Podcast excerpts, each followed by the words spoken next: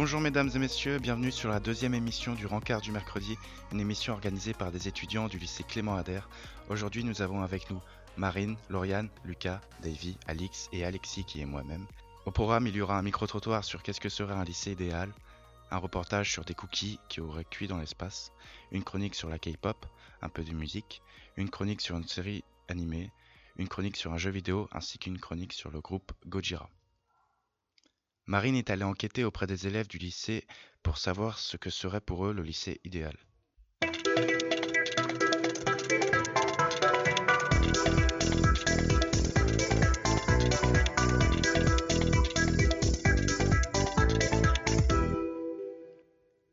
Bonjour, je vais faire une enquête euh, donc euh, pour l'émission Le Rencard du mercredi sur Radio Adair. Euh, Peux-tu te présenter s'il te plaît? Je suis Laura en bac pro commerce en terminale.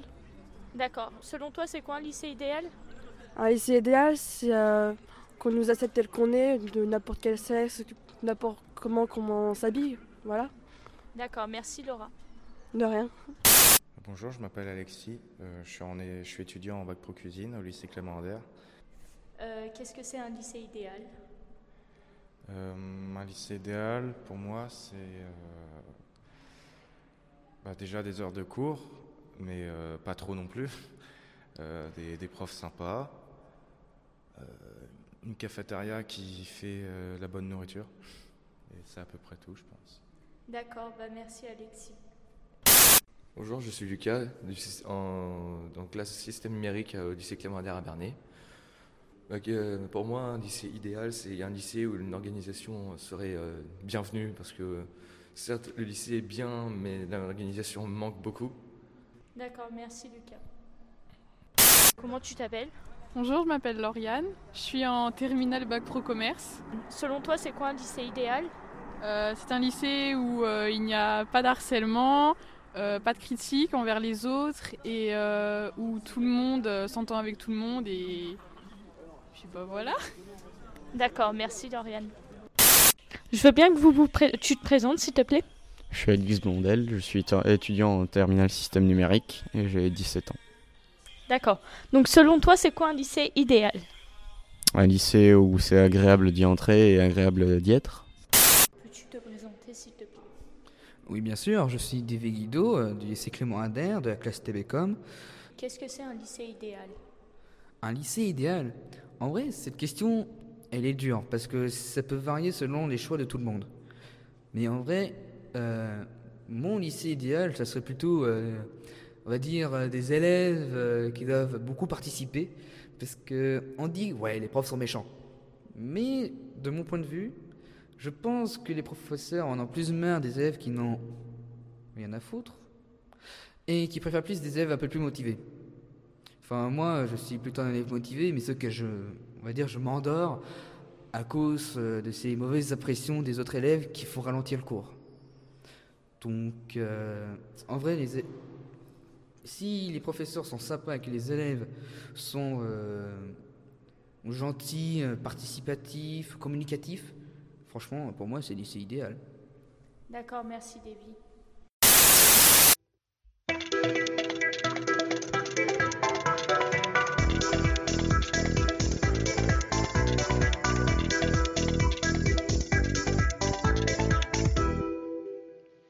Merci beaucoup Marine et à bientôt peut-être pour une nouvelle enquête de terrain. Tout de suite un reportage sur le Space Cookie. Bien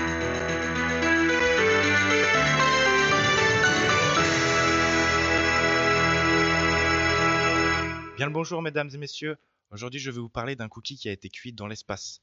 D'après le site Science et Avenir, dont je me suis inspiré pour faire euh, cette, euh, cette émission, des astronautes de la Station spatiale internationale ISS ont réussi après cinq tentatives à cuire le premier vrai space cookie dans un four de l'espace. Ils n'ont bien évidemment pas fait la pâte, mais c'est mieux ainsi en prenant en compte le temps de cuisson qui s'est élevé à plus de deux heures uniquement pour cuire un seul cookie.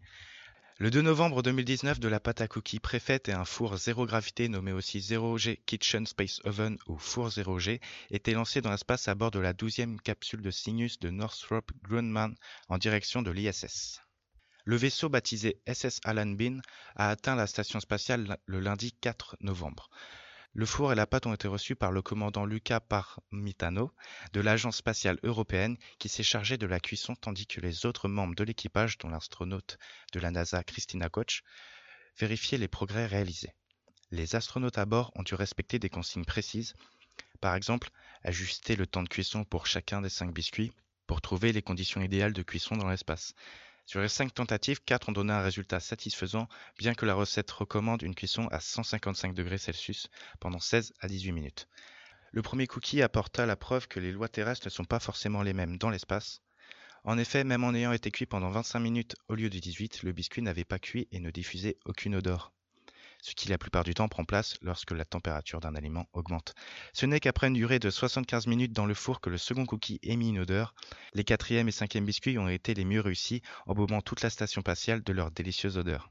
Mais cela au prix d'une bonne dose de patience, l'un cuit pendant 120 minutes et laissé à refroidir pendant 25 minutes en plus, et l'autre passe à 130 minutes au four avant d'être laissé à l'extérieur du four pendant 10 minutes après.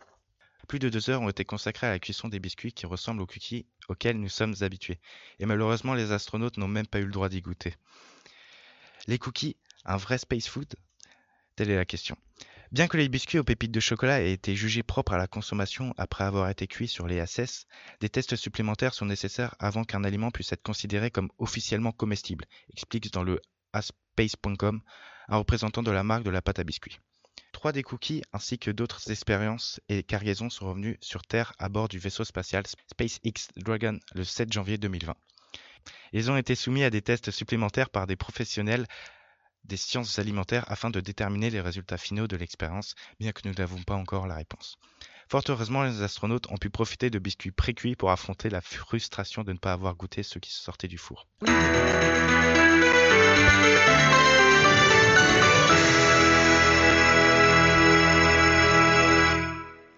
Lauriane va désormais nous parler de l'une de ses passions. Oui, je vais vous parler de le phénomène K-pop.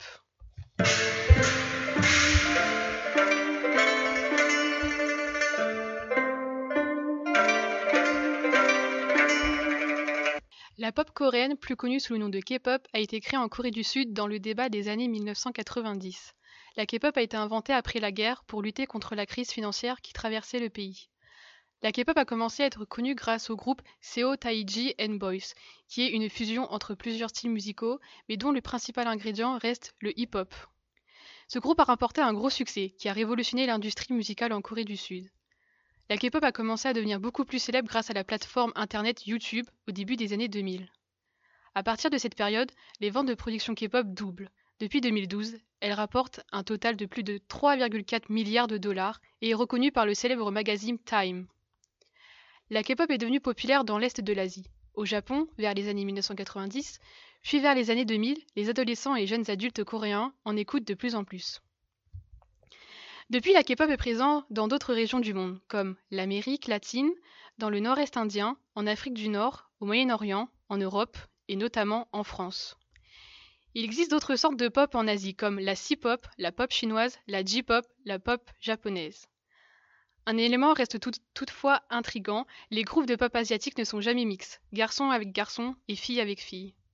Quand on parle de K-pop, on pense souvent tout de suite au groupe célèbre BTS, qui est mondialement connu, mais je vous recommande d'aller tendre un oreille vers ces groupes-là. ATEEZ, qui ont débuté en 2018, EXO en 2013, Stray Kids en 2017, GOT7 en 2012 et Onus en 2019. Le phénomène K-pop ne s'essouffle pas en France. En 2020, de nombreux concerts vont s'y dérouler.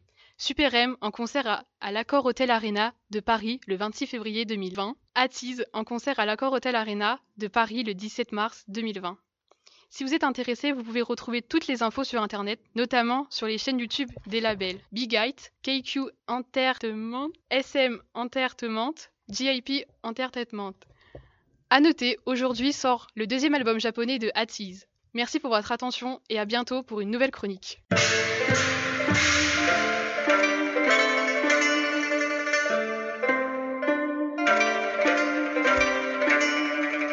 Tout de suite, un morceau folk du groupe toulousain Uniform Motion.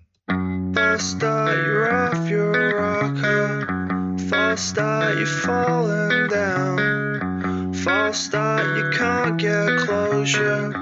Far cry from the meaning you wrote. False start, you've met your maker.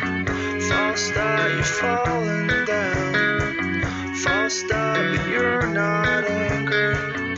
Far cry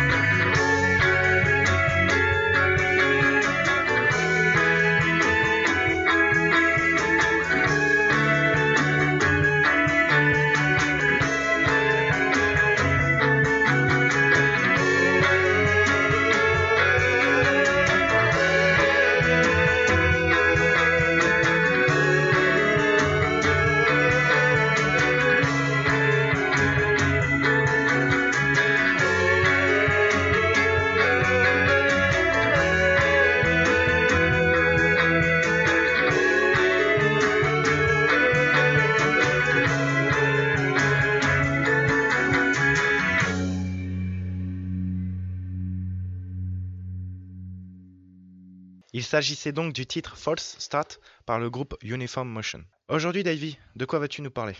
Eh ben, je vais vous parler euh, d'une série américaine.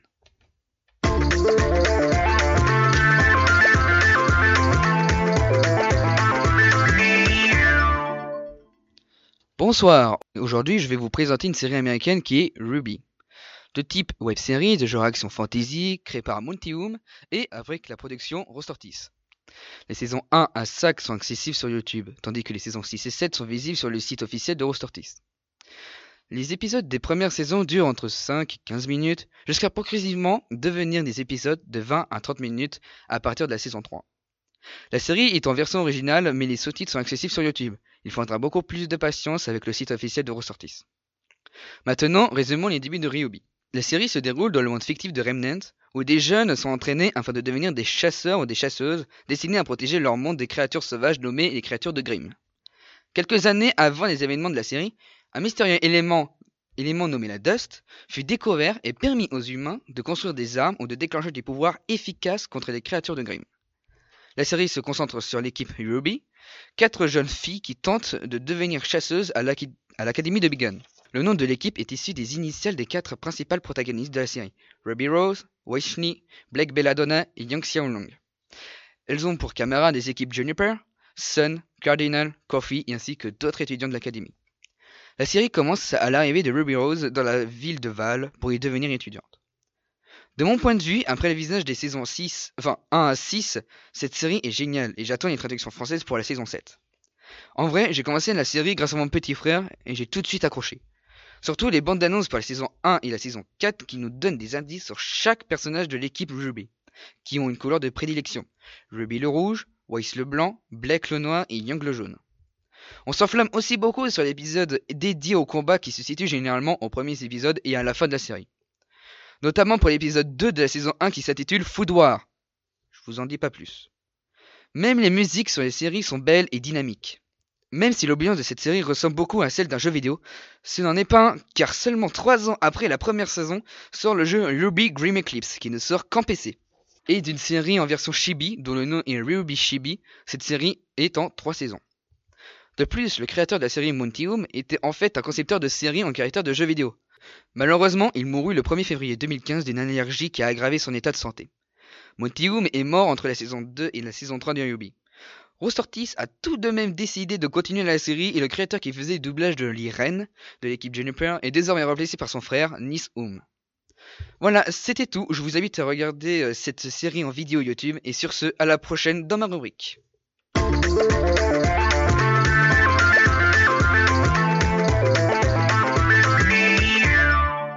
Merci Davy. Sais-tu de quoi vas-tu nous parler la prochaine fois? J'ai quelques idées, mais oui, je pense pouvoir vous présenter quelque chose. D'accord, super. Tout de suite, la chronique d'Alix, la quinte juste.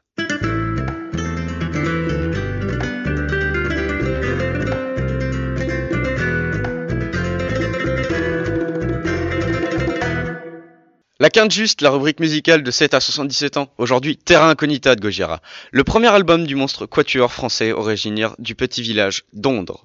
Composé des frères Joseph et Mario Duplantier, respectivement guitariste rythmique et chanteur et batteur.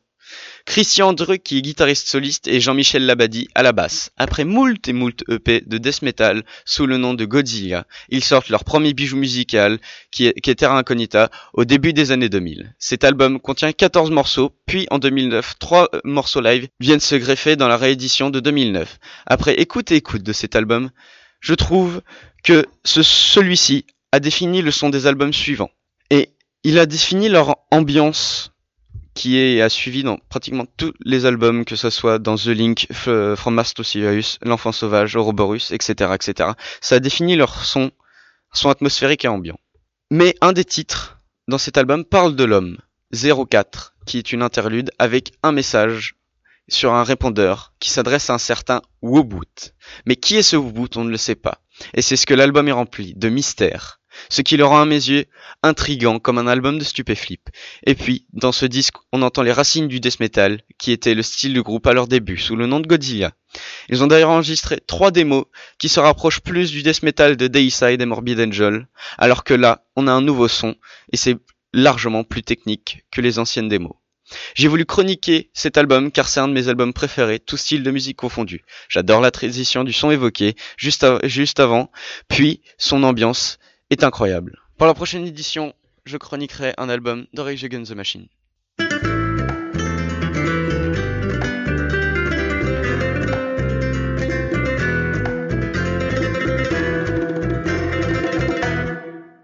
Maintenant, au tour de Lucas de nous présenter sa chronique.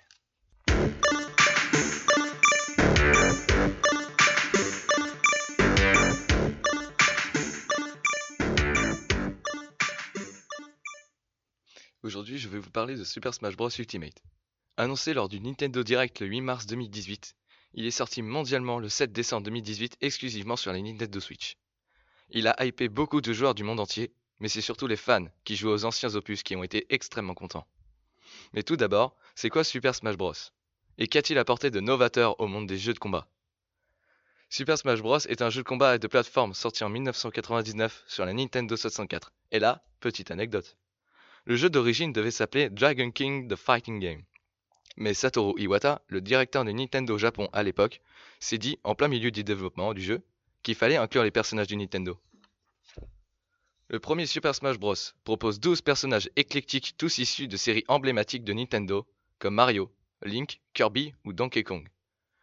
Le premier opus a apporté plusieurs modes de jeu devenus cultes, comme par exemple le mode cible, et le mode le plus connu est le mode classique. Puis, il y a eu Super Smash Bros. Melee, qui est encore considéré comme le meilleur opus de la série car le gameplay est très rapide et flashy, et, tradition l'oblige, il a ajouté 14 combattants supplémentaires dont Mars et Roy de Fire Emblem, et le plus surprenant, Mr. Game Watch. De nouveaux modes solo ont été aussi inclus, et c'est la première apparition des trophées. Puis, l'épisode Wii est sorti, Super Smash Bros. Brawl. Comme à son habitude, 13 nouveaux combattants rejoignent le roster très sélectif. Ce nouvel opus apporte une nouveauté, une aventure solo, appelée l'émissaire spatial, qui est le mode que les fans ont adoré à contrario du gameplay trop lent, trop flottant. L'autre nouveauté est la balle smash. Le principe de la balle smash est de, fra- est de la frapper jusqu'à ce qu'elle se brise pour déclencher un final smash, un coup dévastateur. La compétition smash est divisée à cause du gameplay trop lent et flottant comme je l'ai cité avant. Mais il y a eu un fléau qui a chamboulé la compétition. À part les mécaniques de jeu, les aléas des terrains qui jouaient un rôle dans un match. Mais c'est surtout à cause d'un personnage, Meta Knight, qui est pour tous les joueurs le meilleur personnage de Brawl, avec ses coups rapides et sans risque. Sa mobilité est exceptionnelle par rapport aux autres persos du casting. Mais à part ça, c'est le jeu qui a bercé la jeunesse de beaucoup de joueurs, et c'est le troisième jeu le plus vendu de la Wii, en enlevant Wii Sport et Wii Fit. Six ans plus tard, Nintendo annonce Super Smash Bros. for Wii U, pour, for Wii U et Nintendo 3DS. Le même jeu porté sur deux plateformes en même temps. Un exploit, quand on sait que la 3DS accueille énormément de jeux Pokémon. La transition se perpétue, et c'est 10 personnages de plus qui intègrent le casting, donc Cloud, et, donc Cloud de Final Fantasy VII, Ryu, Ryu de Street Fighter, et Bayonetta du jeu éponyme, et beaucoup de personnages étonnants pour la plupart. Ce nouvel opus a inclus les amiibo, des figurines qu'on peut utiliser pour les faire évoluer et les combattre. Aussi, c'est la première fois que Nintendo intègre les DLC additionnels et payants pour obtenir des personnages supplémentaires et arènes en plus. Enfin, le 7 décembre 2018, Super Smash Bros Ultimate apporte beaucoup de nouveautés, comme le mettre l'ensemble du casting depuis le tout premier opus qui amène 74 personnages jouables aujourd'hui, plus 11 personnages additionnels payants. Le retour du mode aventure, les esprits venant pimenter l'aventure mais sans plus de difficultés. Le mode home run fait aussi son retour. Le principe est de frapper un sac de sable en accumulant son pourcentage pour l'envoyer le plus loin possible. Après un an d'existence, je peux vous dire que le jeu et les personnages sont bien équilibrés, les modes sont variés et fun. Mais les gros points noirs sont le mode aventure, qu'il y a trop de combats répétitifs et sans difficulté, et surtout le online est moisi car le lag est omniprésent même si vous possédez un câble Ethernet. Et il possède aussi un système de classement le plus pourri que, qui ne détermine pas du tout le niveau d'un joueur. Ce dossier m'a demandé beaucoup de temps, car le sujet est long et très intéressant, mais je n'ai pas pu tout citer et j'ai beaucoup survolé. Mais ça m'a fait, un, ça m'a fait très plaisir de vous en parler.